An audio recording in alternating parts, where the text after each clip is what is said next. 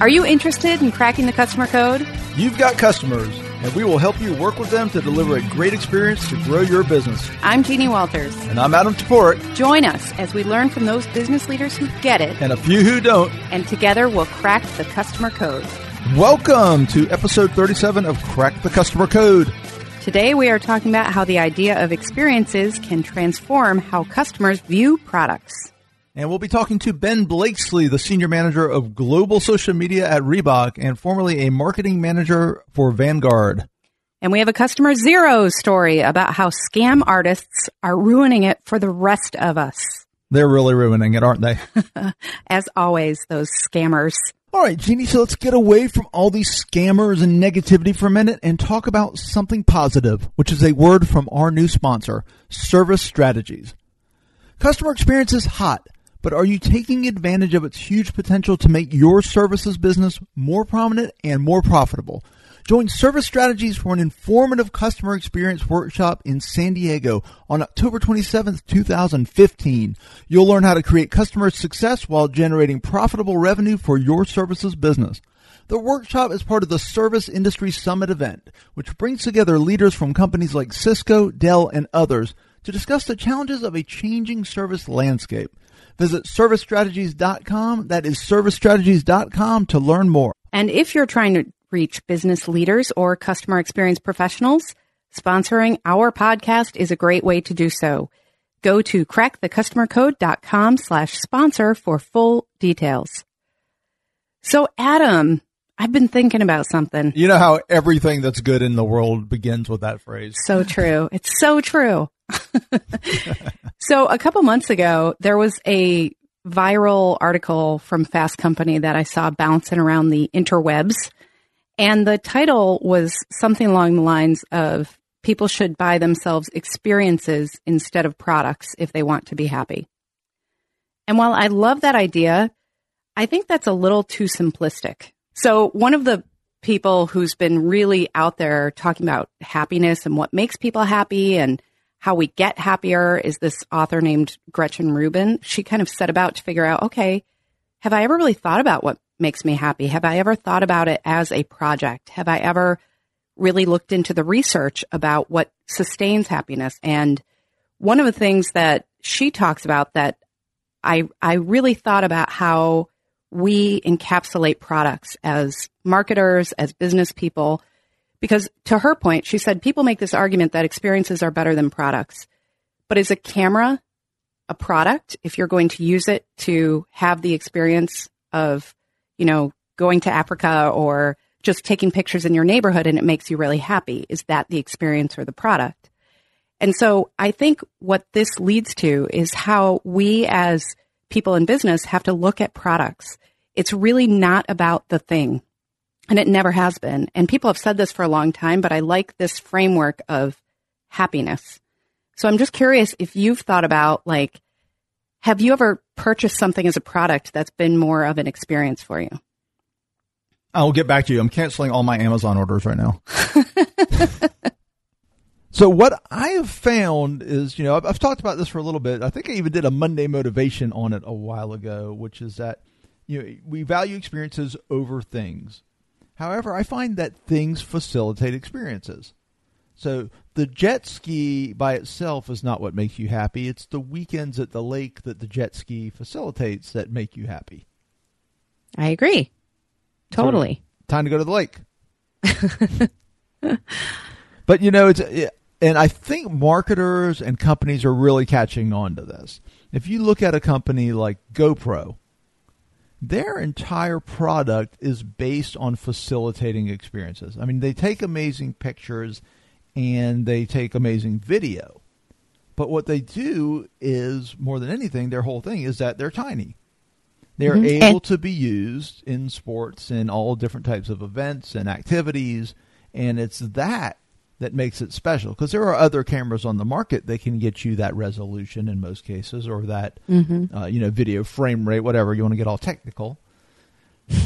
But it's it's the size of the camera and it's the portability and it's all of the accessories they put with it. Well and i think if you ever hear the founder of gopro talk he's very passionate about how it allows these surfers and you know skydivers and folks in these kinds of extreme sports that most people never get a chance to experience it's their opportunity to share that experience with their community and their friends. And that's what he gets really jazzed about. So i think you're totally right about them. And i think marketers are figuring this out because they're starting to realize that the advertisement or the billboard isn't necessarily a picture of the product even. Like that's not really what sells because mercedes had an incredible successful instagram campaign and they did it by reaching out to mostly millennial instagram kind of superstars and what they the people they picked were really great at photography, like really compelling, interesting, whatever. And they gave them each a Mercedes and said, take a road trip and take some pictures on the Instagram account for us. And don't make it a showroom for the car.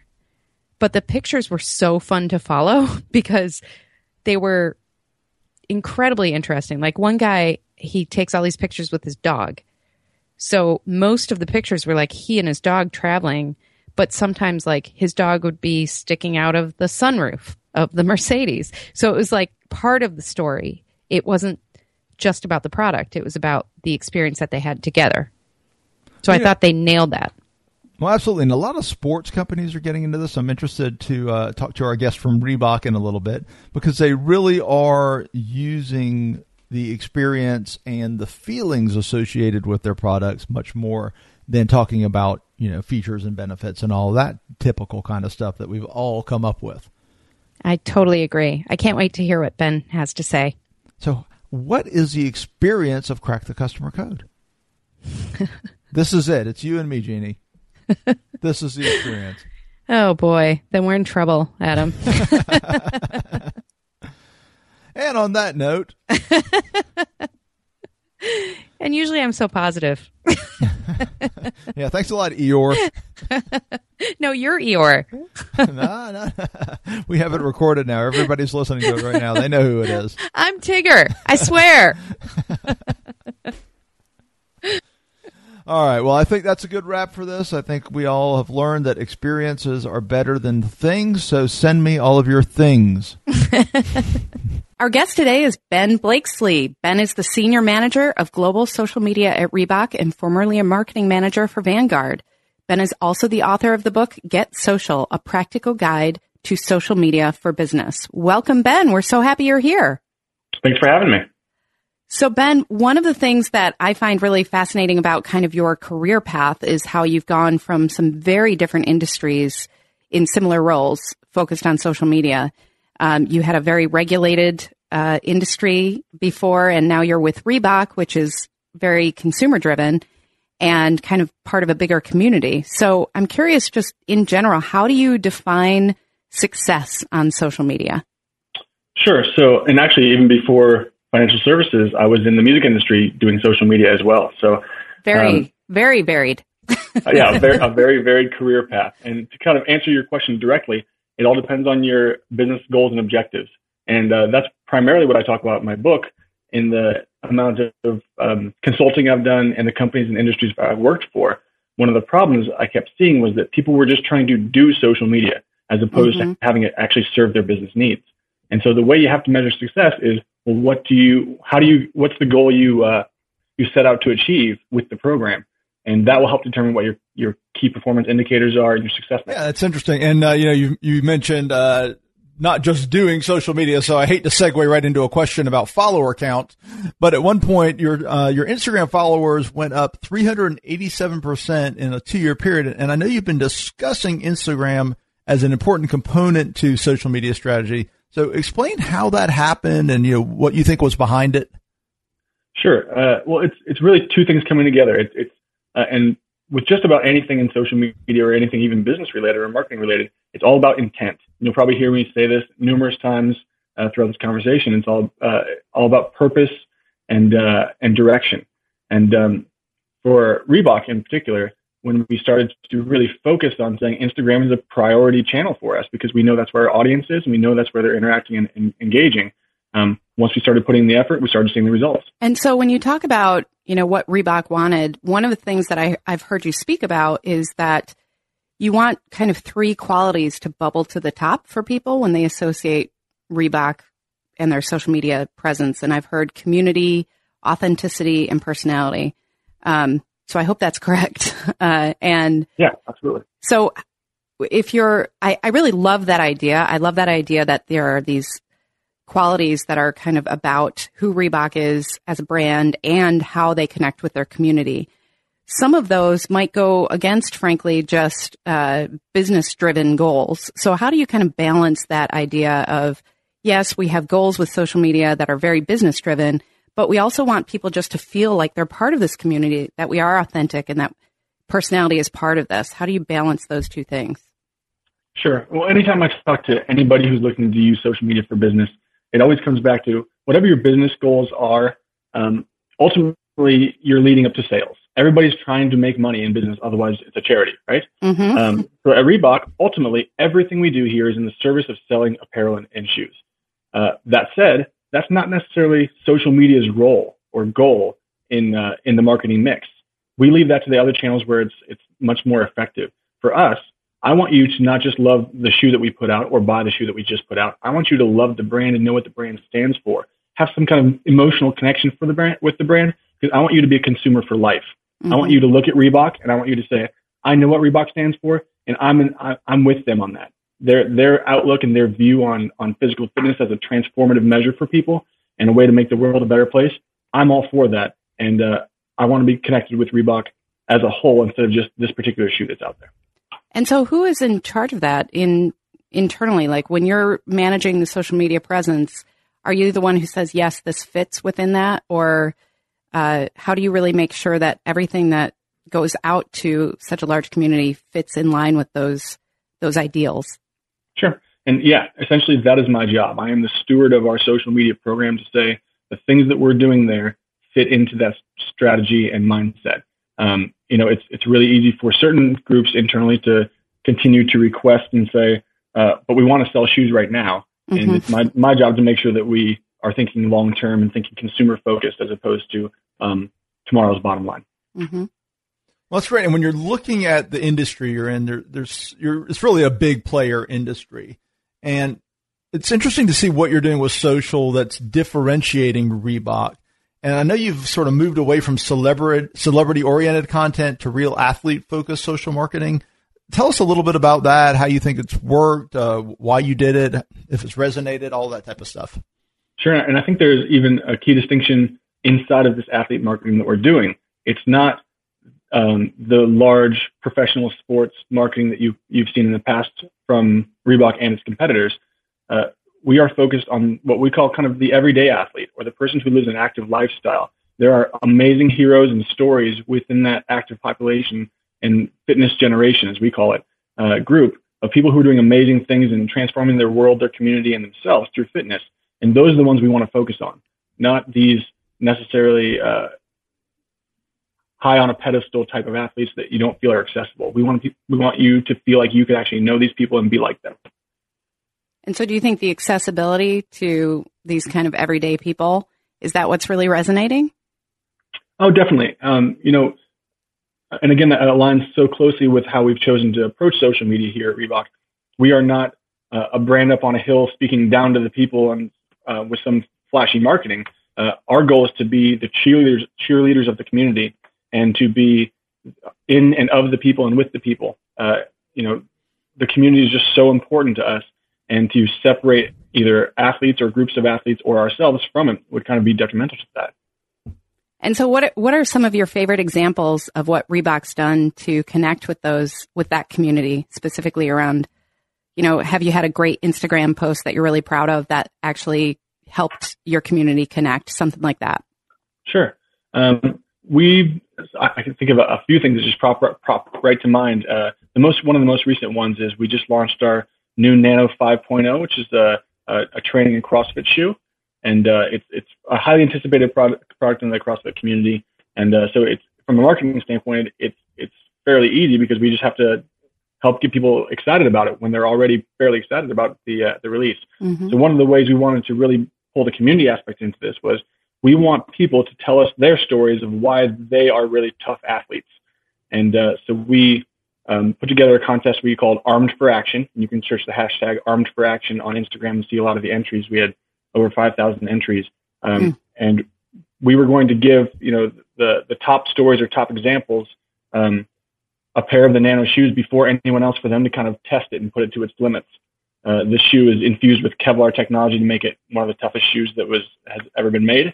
And so we it's uh, we wanted to make sure that people um, kind of had the opportunity to to really see how tough this shoe is by by putting it in these extreme uh, workout conditions. And so we just had like like I said over 5,000 entries of people who were showing us these amazing things. One of the things that that that, that really pops out in my mind um, is this example of of we had a number of adaptive athletes or athletes who have what you know some people might term as disabilities, but they see as as strengths and opportunities. And we had a few examples of those come in that were just absolutely amazing.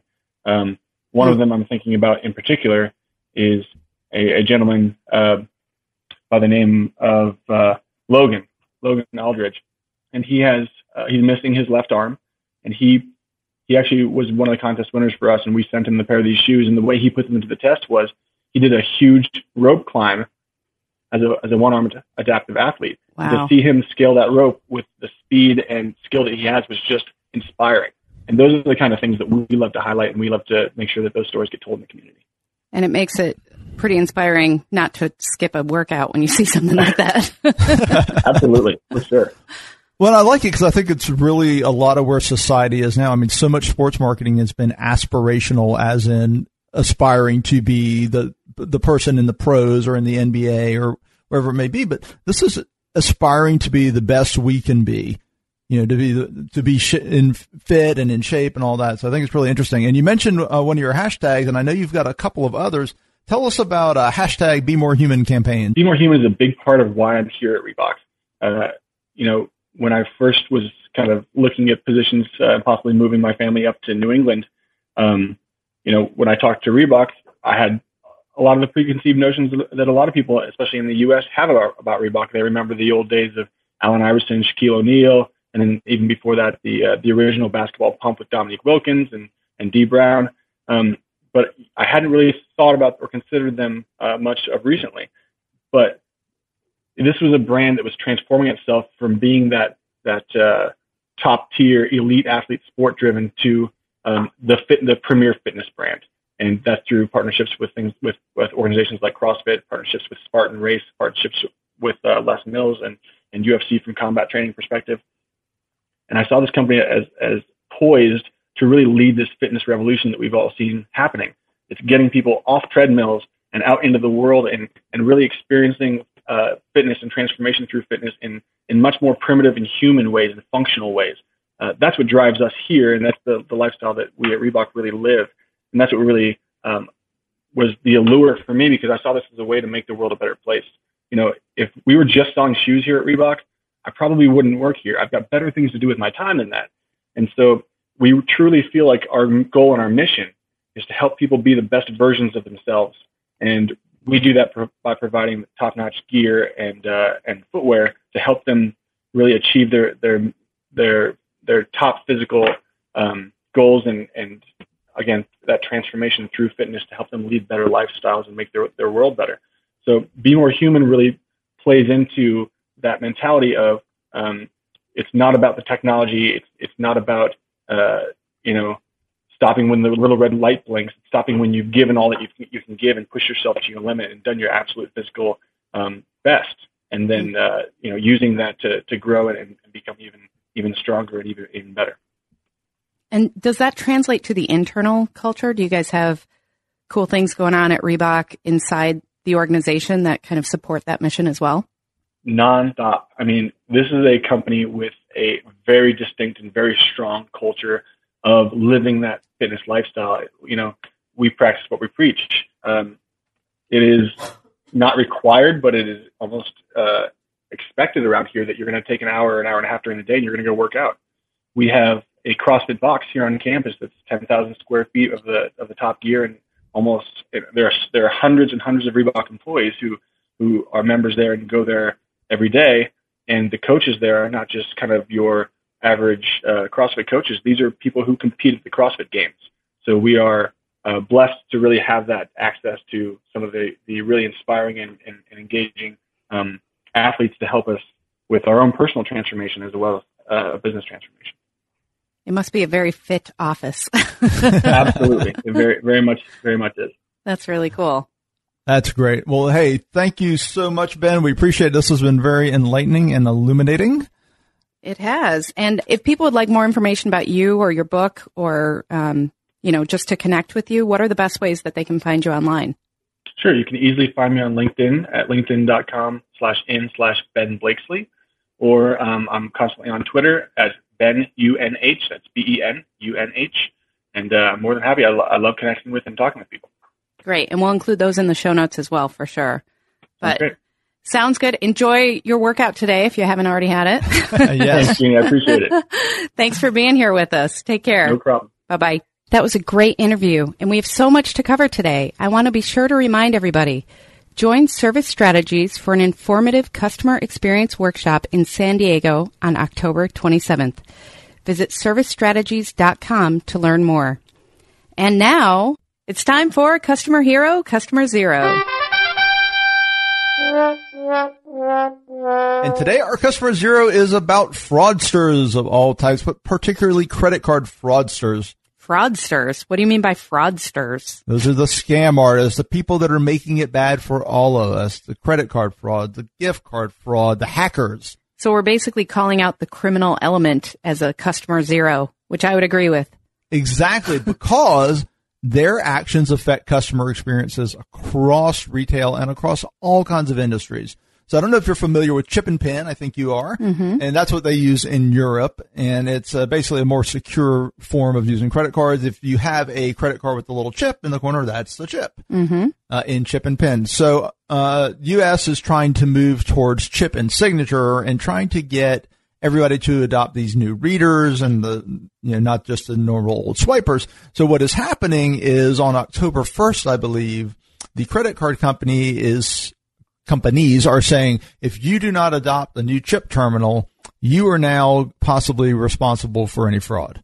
Okay. Because right now, the credit card companies they're the ones who assume it, right? They're they're footing the bill in, in, almost all cases. All the majors basically they foot the bill for the fraud, and they didn't used to. It's very interesting historically. They didn't used to, but fraud got so bad. Mm-hmm. It was they either started covering it or they're going to lose customers. Well, it became a competitive advantage in some cases, right? I mean, I know one of the reasons I am pretty loyal to American Express is because I know they're going to take care of that stuff. And actually, they were the first ones who sent me a credit card with a chip in it. So I, yeah. I have one already. But last time I was in in London, which was several months ago now, the uh, I mean, it was very very standard there. Every everywhere you went, you had to have a credit card with a chip. And the other thing I like about uh, Europe is that in a restaurant they never take your credit card away. They bring the reader to you, and so you do it right there. There's no printout with your receipt on it or with your number on it. There's no chance that the server is going to go to the back and write down your number and you know, do nasty things with it, which can happen sometimes. So I think they've figured out some of these fraud issues before us in the U.S. Right. And now what's interesting is how this is affecting the customer experience because all of the fraud and you know, they're reacting to the fraud that's out there and to the technology that allows for such fraud to take place. You know, the mm-hmm. Target breach, there's an eBay breach. I mean, there's been all these high profile things. And basically every major retailer, every credit card company, none of them want to be front page news for a breach. Right. Well, who does? And, and also, of course, and, and Visa and all these companies, they don't want to be responsible for retailers who are not upgrading their systems. Mm-hmm. But what's going to get really interesting? So let me paint a picture. So, uh, Joe's Pizza Parlor doesn't upgrade their thing on October 2nd. There's credit card fraud. And now one of the credit card companies says, well, guess what? We're not covering that. Joe's covering that. Mm-hmm. And they're going to try to deduct it from Joe's merchant account. There's going to, Joe's going to fight. It's going to be really interesting. It's going to be interesting how the customer gets caught in the middle of that process because the customer has been inconvenienced at all through all of these fraud changes. Definitely. I mean, have you ever had a, uh, one of your purchases denied and they texted mm-hmm. you or called you and you're standing in line rushing to get something and all of a sudden, hey. Yep. That happens when you travel sometimes too. Sometimes they're so hyper aware of the fact that you're using your credit card in a different place that they shut it down until they can confirm. And if you're traveling and that's the credit card you brought, it can be a huge inconvenience. But I also understand that they're trying to protect me, they're trying to protect others. But we haven't quite found that happy medium of being protected from fraud because of these criminal activities and also being allowed to use the product the way we want to use it. You know, I mean, we want to, we want credit cards for convenience. Right. And I've had so many bad customer, um, with companies that I've had good experiences with. I've had so many bad experiences in the past year all because of fraud protection. Mm-hmm. Um, you know, I've got a business account where I've got a partner and they were the primary on the account. I can't make any changes to the account. Mm. And yeah. it's been actually been a real pain. You know, you, uh, hey, you got to call here. I got to list out everything you need to do because you haven't been dealing with it. Right. Uh, you get married and change your name. Mm-hmm. Yeah. okay.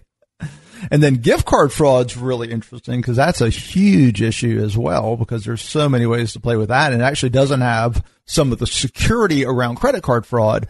So back uh, in like the holidays for 2014, we had our research study on holiday shopping. So I was out doing some radio and stuff. And one of the things I was talking about was never buy a gift card off the rack.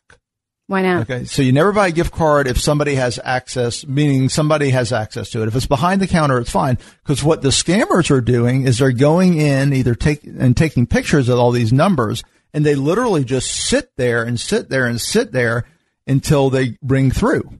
Wow. Okay. And then, so they're sitting at home in their bathrobe, eating their Cheetos, just checking the, car, checking the card every 30 minutes, checking uh. this list of cards. And when one pops, when you go to the register and you sign up. Right. Okay. And you put a hundred dollars on that card. It's already gone. Boom. They're on Amazon. They're on Best Buy, whatever. Wow. Well, and I've also noticed that a lot of places you can't buy gift cards with debit cards anymore. You can't, they have certain restrictions on even how you can buy them. So they must have had some issues along that route as well of how people were purchasing them were actually fraudulent as well.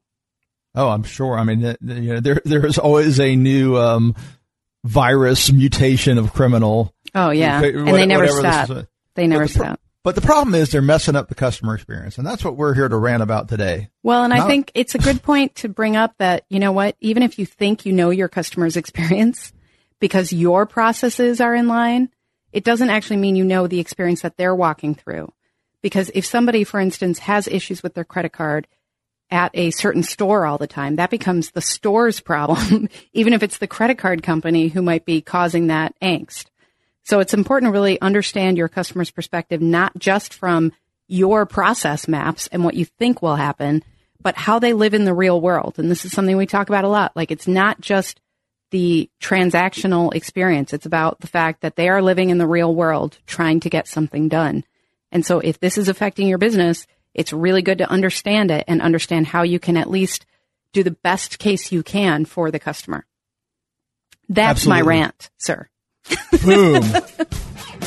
I tell you to drop the mic, but it's on a stand. you get mad at me. For sure. All right. Well, I think I think we covered fraud, and so I think the moral of the story is all fraudsters just stop. Yeah, exactly. I think we did it. I think we stopped them. I think we. all right. Well, thanks for listening to episode 37 of Crack the Customer Code. I'm Jeannie Walters, and you can find out more about me at 360connects.com. I'm Adam Toporek, and my website is customersthatstick.com. Find more episodes and all of the show notes at crackthecustomercode.com. And please subscribe on iTunes and Stitcher so you'll never miss an episode. And if you like what you hear, we'd love your comments or a few stars in a review. Let us know what you like, what we could improve on, or who you would like us to invite as a guest. And please tell someone you know. We love word of mouth. Until next time, take care of yourself. And take care of your customers.